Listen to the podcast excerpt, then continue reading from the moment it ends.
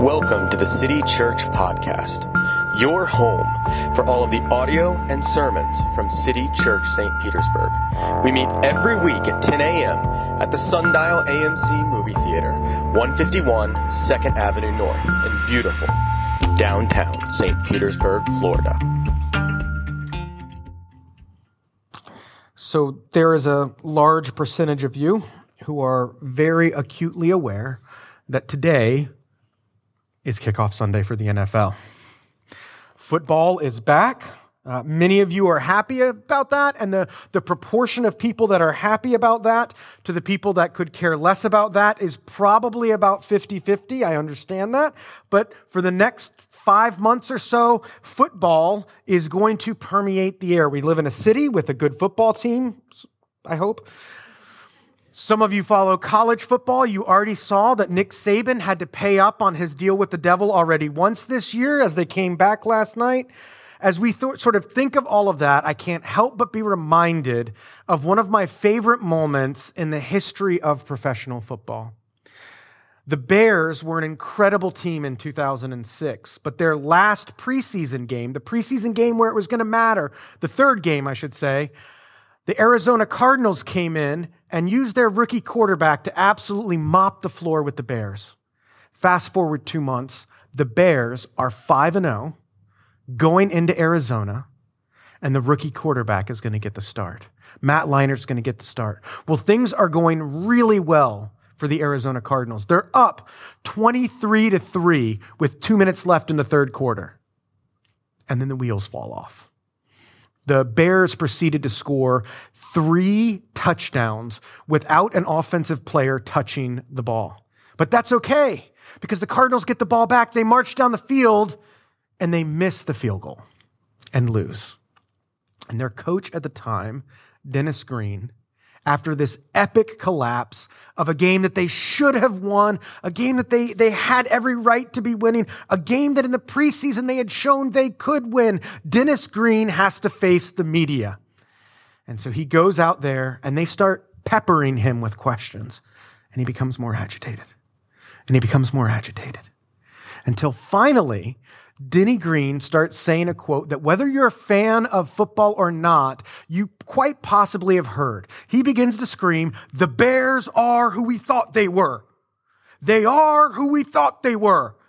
And then he slaps the po- podium and walks off. He, he had another phrase or two in there that I'm obliged not to say in this context, uh, but slaps the podium and walks off. They are who we thought they were.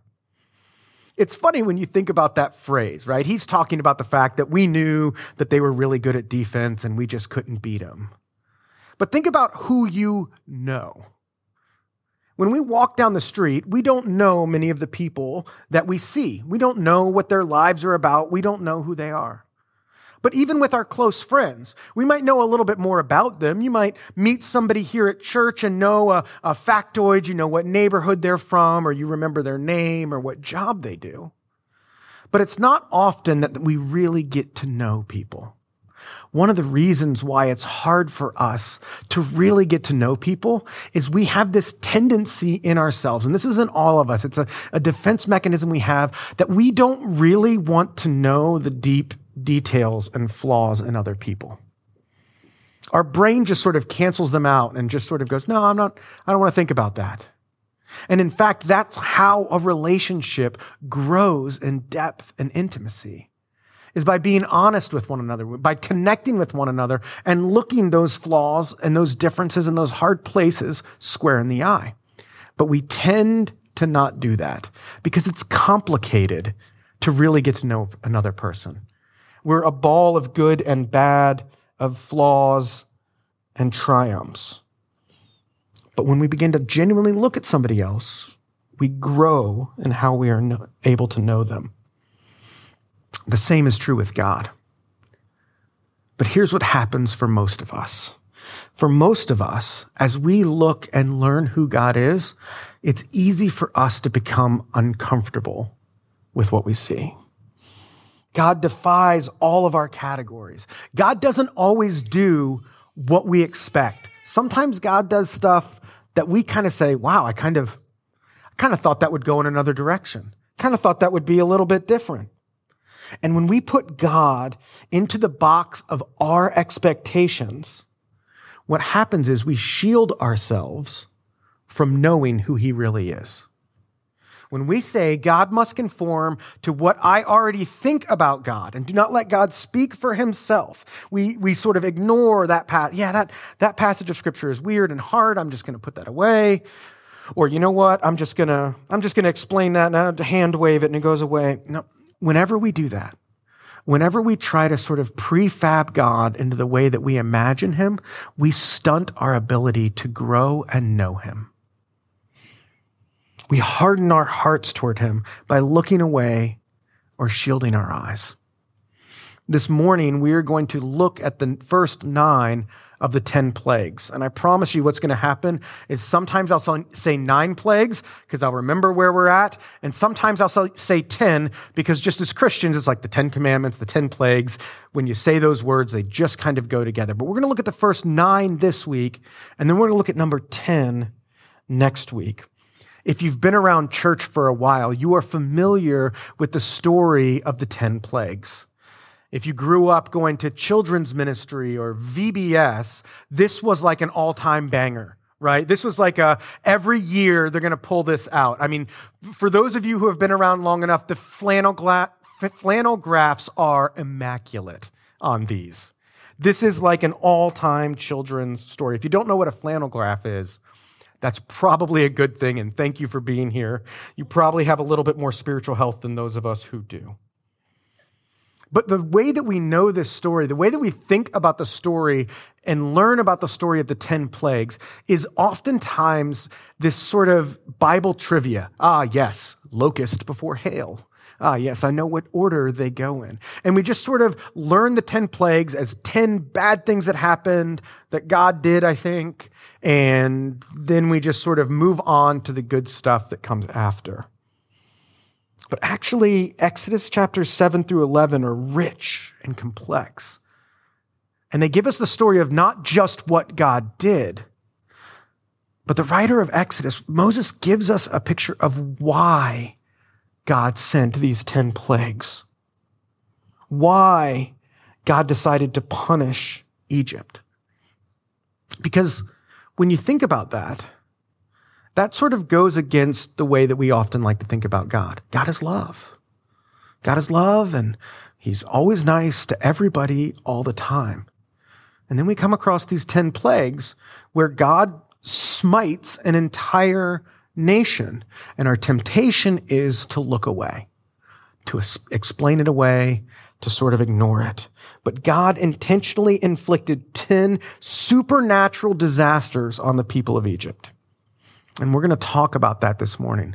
Now, let me tell you, you can thank me later because I'm not going to read the entirety of Exodus chapters 7, 8, 9, 10, and 11 to you this morning what we're going to do is we're going to read the preface, the, the what happened just before the first plague, because it sets the table. And then we're going to read the story of the seventh plague, the plague of hail.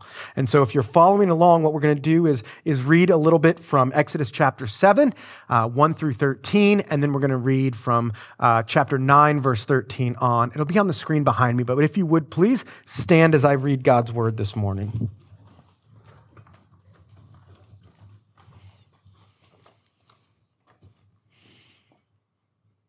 And the Lord said to Moses, See, I have made you like God to Pharaoh, and your brother shall be your prophet. You shall speak all that I command you, and your brother Aaron shall tell Pharaoh to let the people of Israel go out of this land. But I will harden Pharaoh's heart. And though I multiply my signs and wonders in the land of Egypt, Pharaoh will not listen to you. Then I will lay my hand on Egypt and bring my host, my people, the children of Israel, out of the land of Egypt by great acts of judgment. The Egyptians shall know that I am the Lord when I stretch out my hand against Egypt and bring out the people of Israel from among them. Moses and Aaron did so. They did just as the Lord commanded them.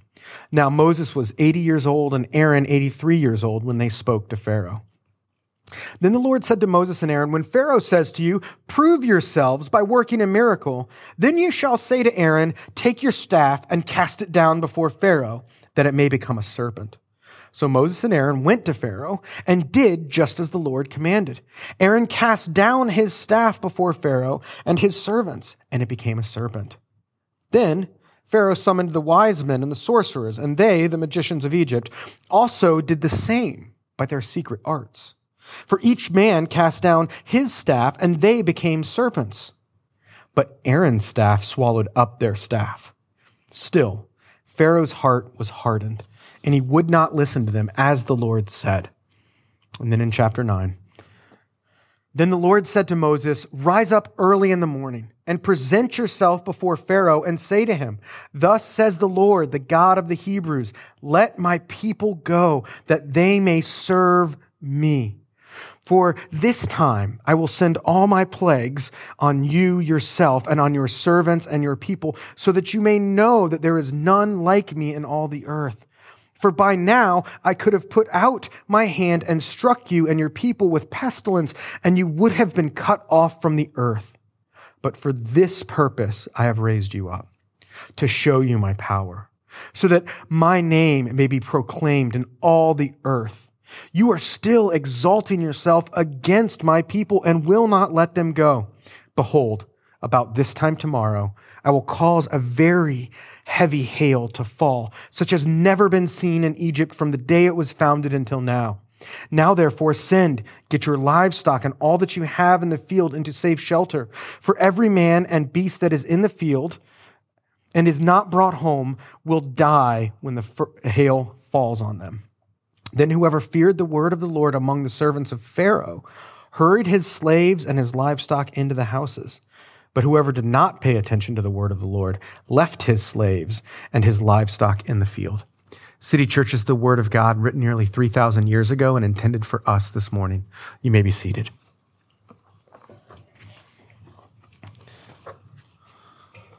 So, our story begins with one last plea one last chance for Pharaoh to get it together before things are going to start to fall apart. God sends Moses and Aaron in and he gives them a heads up. Hey, Pharaoh is going to want you to prove that I should listen to you. He's going to want some sort of miracle. He's going to want some sort of thing for you to do. You need to be able to prove this. And so God gives them a sign. When you throw down your staff, it's going to turn into a snake. And so they go into Pharaoh's house. They talk to him. He demands a sign. They throw down the staff and it becomes a snake. Well, Pharaoh gets his magicians together and they do the same thing. They are somehow able to recreate this. Now all of a sudden there's all these snakes running around. Pharaoh is so tired of all these snakes in this palace. But he's but what happens next is the snake that came from Aaron's staff begins to eat the snakes of the magicians. And we sort of read this and go, hey, this would make a great film. Maybe we can get Charlton Heston attached to it. This would be great. But instead, there's something actually going on here that is significant. Because this idea of Moses and Aaron's staff eating the staff, snake, serpent of the magicians is actually a prequel. It's a, it's a, a preview of everything that's going to go on after this as we walk through the plagues. Because it, the plagues are not just a series of unfortunate events. It's not just sort of uh, nice or bad things that happened to the people of Egypt. No, there is intention behind each one of these plagues. Each one of these plagues is specific. And not only that, but they're set up on, on a rhythm. As you read through, if you were to read through all nine of these plagues, the, the eight that I skipped, what you would find is there is sort of three and three and three. Moses goes and meets Pharaoh by the water and confronts him there, and it doesn't go well, and God sends a plague. And then Moses goes to Pharaoh's house and confronts him there, and it doesn't go well and God sends a plague. And then God doesn't even bother sending Moses in the third time. He just says, just go out and proclaim the plague, and we'll go from there. And then the fourth is just like the first, and it just keeps repeating itself. Anytime you see repetition and cycles in the Bible, we ought to pay attention. Because that's how Hebrew writers, that's how ancient Israelite writers would draw attention to something. And as we see this repetition, as we see this cycle, what we're seeing is that God is in control of everything. This is not nine random events that God uh, kind of predicted. No, rather, these are targeted attacks by God on all of the belief systems of the people of Egypt. Each one of these plagues, each one of them was meant to go after one of the gods of the Egyptians. God was showing that he was greater than all of their deities. The Egyptians worshiped a ton of gods. If you grew up and had to learn about Greek mythology, maybe you had to read the Iliad when you were in middle school, you sort of learned about all the different gods that the Greeks had. The the Egyptians were in much the same way. And as you go through these, you see how God attacks each one of these. The first plague is that the river Nile turns into blood. The river Nile itself was the goddess Hapi. She was the goddess of fertility. And God says, Yeah, I can turn all of your prosperity into blood. I just did. The, the second plague is a plague of frogs one of the Egyptian gods, and I'm going to wreck this name, Heket, he was always pictured as a human with a frog's head. He was one of the gods of prosperity. And God said, You know what? I'm going to send frogs throughout all the land of Egypt. There's actually something funny in the second plague that happens, which the first and second plague, the magicians of Egypt, are able to replicate. The Bible doesn't say how. I, we don't know how, but they're able to replicate it. So Moses turns the Nile into blood, and then the magicians turn the Nile into blood, which probably wasn't helping much. But it gets worse in the second one because Moses sends this plague of frogs. These frogs are everywhere. The, the, Bible says they're in people's bedrooms, they're in your kitchen. You cannot get rid of them. There are frogs everywhere. And then the magicians say, Oh, we can do that. And they send it out and they send frogs everywhere. Can you imagine that meeting afterwards with Pharaoh? Um, guys, not helping. We already had too many frogs and you made more frogs. Why didn't you make the frogs go away? You know what? Never mind. God systematically goes after each one of these Egyptian gods. The, the plague on the cattle was a, was a attack on Apis and Hathor, the cow and bull gods, over and over again. This is God saying, the God, gods of Egypt are false. I am the only true God. I am the one true God. And it sort of brings it to its height on the one Egyptian God that many of us know.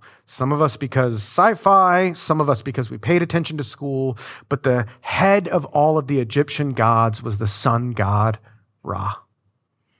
And what is the ninth plague? Darkness. Ra is defeated. Ra is completely sent home. For three days, the sun doesn't rise in Egypt.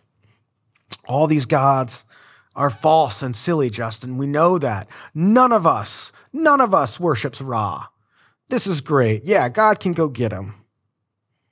But, beloved, how often do we talk about the fact that our hearts are so quick to make idols, to make objects of worship out of so many things around us in our lives? Yes, we don't bow down to a fertility god that we made to look like a person with a cow's head. But think about what a fertility god meant. It was a means to the end of prosperity. It was growing your business. Your livestock and cattle were growing and flourishing. That's why you would worship this God. And so, how often do you and I worship financial prosperity? How much do we spend ourselves chasing security and prosperity, daydreaming about the next thing we're going to buy, turning on the Apple event so you know when you can buy your next new Apple gadget. That one might be autobiographical, but it's how we turn our prosperity into an object of worship. None of us carve out statues to some God of healing, but how many spend, how many of us spend our lives working and worrying about our health or the health of a loved one? None of us I know worship the God Ra, I don't think. But how many of us expect that the sun is going to rise tomorrow with no thought that if God says it's not, it won't?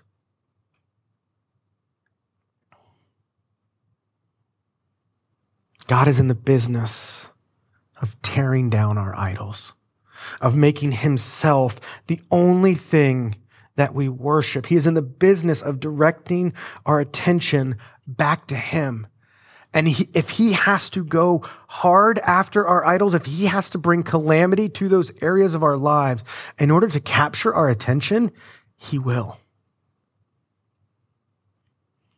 Church, we should read the story of these 10 plagues and think hard about the ways that we have worshiped and given our hearts to created things and not their creator. And so we come to this seventh plague. I want to talk a little bit about this because Pharaoh continues plague after plague to just not let the people of God go. A couple times he, he changes his mind and says, okay, okay, okay, I'll let you go. And then the plague relents and he's like, oh, no, just kidding. Just kidding. He's like, like my six year old, right? You know, anytime he says he's going to do something, it's almost always followed, followed up with a just kidding. Pharaoh gives Moses and by extension God a lot of just kiddings. He even admits a couple times during the course of this story that he's sinned.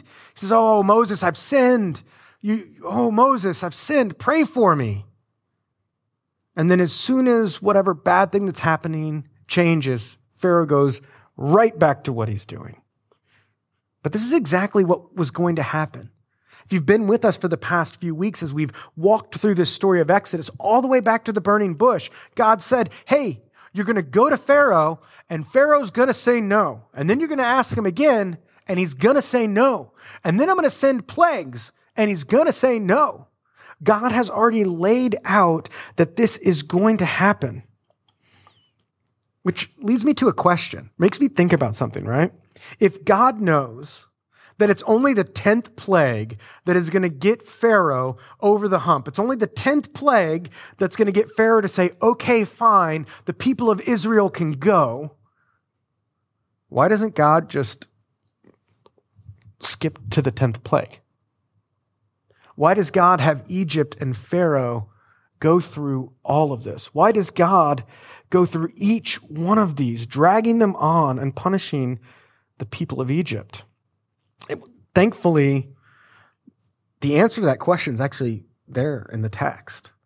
If you look at chapter 9, 15, and 16, it says, God is doing all of this to show them who he is. He's doing all this so the whole earth will know his name.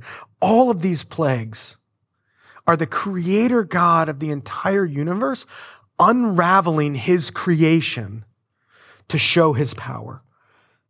He sends flies and locusts wherever he chooses. He drops killer hail and lightning storms in the place that he picks. He can black out the sun for days on end. God is more powerful than we could ever possibly imagine a few weeks ago, I guess it's been months ago now, I was able to take my family to the Kennedy Space Center. And by that I mean, I dragged my family along with me because I wanted to go to the Kennedy Space Center because I'm a huge nerd. And it was so cool to be over there to sort of remember all of the things that we have done in space and then to see, to see some of the new rockets and watching this week as launch after launch got scrubbed but it's amazing what they're doing. And they're like talking about, oh, this rocket is seven times more powerful than the Apollo rockets. Artemis rockets are going to be 12 times faster and, you know, all these multipliers and how much better technology we have now. And all of the power that it takes to shoot a rocket into space to free humans from the gravitational pull of the planet is nothing in comparison to somebody who could snap his fingers and turn gravity off. We can talk all we want about these incredibly powerful machines, and they pale in comparison to what God could do with the blink of his eye. He wouldn't even have to lift a finger to stop the earth from spinning. God wouldn't even have to pay any attention to the fact that he could stop us from rotating around the sun. All of the natural order exists because God says so. He let all of this go on. God knew Pharaoh's heart and he let it drag on so that we might know God's power, so that the people of Israel might know how much God can do. He is in full and complete control of every aspect of this world. And this is important for us, church, because right now, for us, it can feel like a lot is out of control where we don't know what's coming next, where we don't know where all of this is headed. But what we do know, because God showed us, is that He is in complete control of whatever comes next. That's the kind of God that we serve. And so as you read on in this story, I think one thing that you might be asking yourself, that I know I ask myself as we walked through this, is this Is all of this fair? I mean, God seems to like be going pretty hard after the people of uh, Egypt. Is that fair? Did God really have to do this? I mean, some critics of the Bible read a text like this and accuse God of being fickle and mean. Do they deserve all of this? But here's the thing asking if Egypt deserved all of this if God was right to send all of these natural disasters is a question that has a misguided assumption in it. It has a wrong perspective built in to that question. Because when we ask that question, we're asking an Egyptian question. But think about the perspective of the people of Israel who had been enslaved and oppressed for 400 years. Do you think anyone in the land of Israel was going, I don't know if that's very fair? Not a single one of them was saying that. Not a single one of them looked around and said, Oh, man, does Egypt really deserve this? No, they had been oppressed for 400 years. God will not let injustice go on forever and he will cleanse it however he sees fit. He will not let sin go unpunished. Now, the timing of this is not always the timing that you and I want. I mean, I'm sure the people of Israel that lived 360 years before this would have preferred, you know, the later of this. They had hundreds of years as they lived in this moment. But God was ever faithful. As Peter reminded, reminds us, God is not slow as we count slowness, but is patient, wanting people everywhere and every way to repent. God does not let evil run amok forever. Church, this is good news for us. This is especially good news to our brothers and sisters in China. This is especially good news to our brothers and sisters in Iran. God will not let harm and oppression and injustice go on forever. This is good news for our brothers and sisters in Central Africa who are being persecuted. God is going to set all things right. Maybe not in this generation. Maybe not this year. Maybe not for 400 years but oppression and injustice will never, ever have the last word. God will always deliver and redeem his people. And so this is a comfort to us, a comfort to us as we face trials, as we face whatever trials lay ahead of us as people, as a church, as Christians.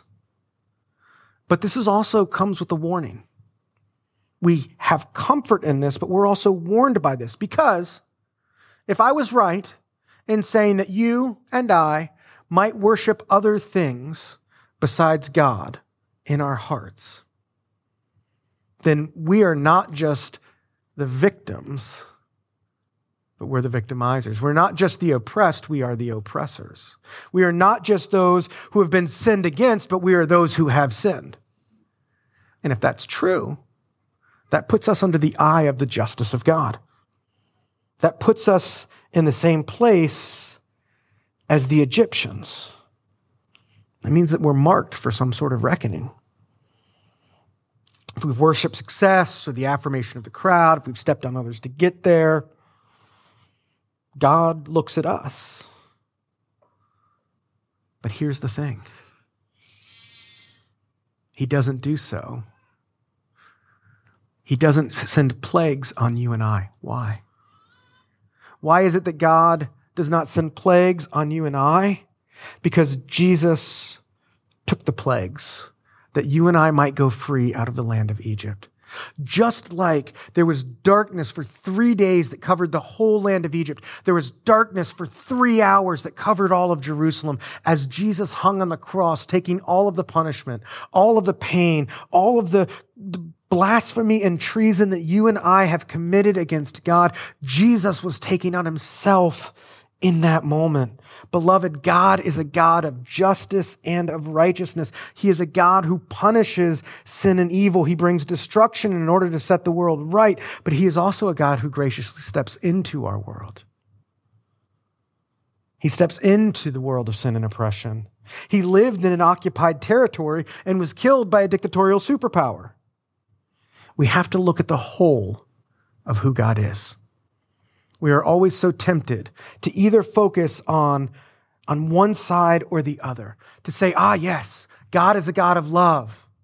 And so we just love everyone. Ah, yes, God is a God of justice. And so people are going to get what they got coming. But both of those things are true. Both of those things are true, and they meet in the cross of Jesus, where God's love is shown towards us by Him taking the justice that we deserved. Those things meet in the cross of Jesus in the darkness of that moment. If we're going to grow and mature in our faith, if we're going to grow in understanding who God is, we can't reduce Him to one or the other. We have to hold them in tension. And the only way we hold them in tension is by looking at the cross by looking at what Jesus did for us, looking at the depths of our sin and the heights of his grace. And when we see those things, what they often do, what they should do in your heart and mind, is lead us to worship, lead us to joy, lead us to grow deeper and deeper in, into him.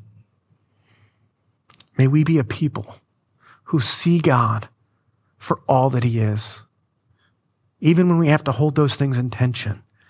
And may we see the cross as the place where love and justice meet, where you and I are both forgiven and made new by Jesus Christ.